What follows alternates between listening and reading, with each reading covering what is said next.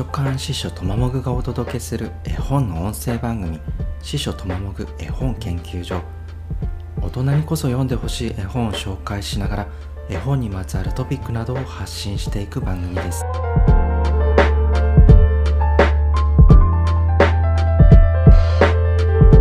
今回ご紹介する絵本はキューライスさんの暴れ猫です。キューライスさんは1985年栃木県生まれの漫画家イラストレーター絵本作家アニメーターです。東京造形大学アニメーション専攻の1期生で同大学の大学院を卒業してます。その頃は人形アニメに没頭していたそうで大学院在学中には NHK から人形アニメの仕事を受けたりしてます。卒業後は広告会社に就職して CM 作りに携わってます。この時先輩のディレクターの影響で落語に目覚めてるんですけど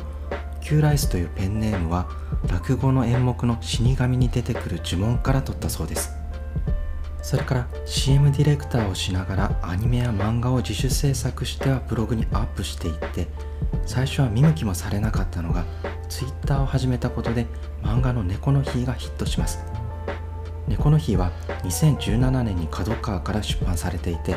今のところ4巻まで出てますけど最新作はキューライサーの公式ブログで読めます。この公式ブログでは猫の日の他にも月うさぎとかヒグマとか無料で読めて何かしらの漫画が毎日アップされてるのでおすすめです。ちなみに2017年の猫の日のヒットで広告会社を退職してそれ以降はフリーランスで活動してます。フリーランスになってからはアニメーションまで手が回らないようで漫画が中心となってます。公式ブログの他にもおもころというサイトで漫画を発表していてこちらも無料で読めます。おすすめはアジャラ豆腐と肉カステラっていう漫画なんですけどセリフがないめちゃくちゃシュールな漫画です。オールカラーで優しいタッチの絵は漫画というよりは絵本の味わいがあります。さて暴れ猫ですが少年が部屋で本を読んでいると猫が窓から入ってきて大暴れするというもうそれだけの話です。コントのような絵本でもしかしたら好みが分かれるかもしれないです。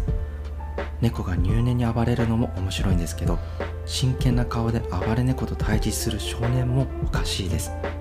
驚くとか迷惑そうにするとか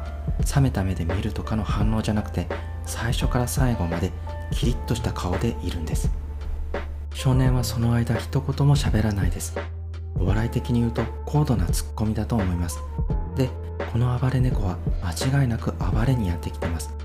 その証拠に窓から入ってきた時すでにタンバリンを手にしてます。一つの演目のようなものでタンバリンで踊るのは最初から決めてるみたいなんです。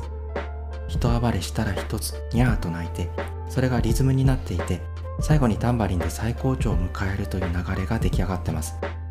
それから眉が常に下がっているので自信なさげに見えてしまうんですけどあれはむしろドヤ顔に近い顔なんじゃないかと思ってます。そんな暴れ猫はシュールな内容なんですが意外と猫の本質をついてます。そもそも猫には暴れるところがあるし急にテンションが上がって動き回るとか少なくともうちの飼い猫ではよく見る光景です。何を考えてるかわからなくて意思の疎通が難しいことも多いんですけど笑いとか安心感のツボにはまるような行動も多いです。心の距離は多少あっても仲良くやっていけそうなパートナーという感じがします。まあそれは他のいくつかの動物にも言えそうですがそういうところがキューライスさんが猫やウサギを描き続ける理由の一つなのかもです。というわけで今回ご紹介した絵本はキューライスさんの暴れ猫でした。次回も大人にこそおすすめしたい絵本や本にまつわるトピックなどをご紹介したいと思います番組を気に入ってくれた方はフォローしてくださると嬉しいです。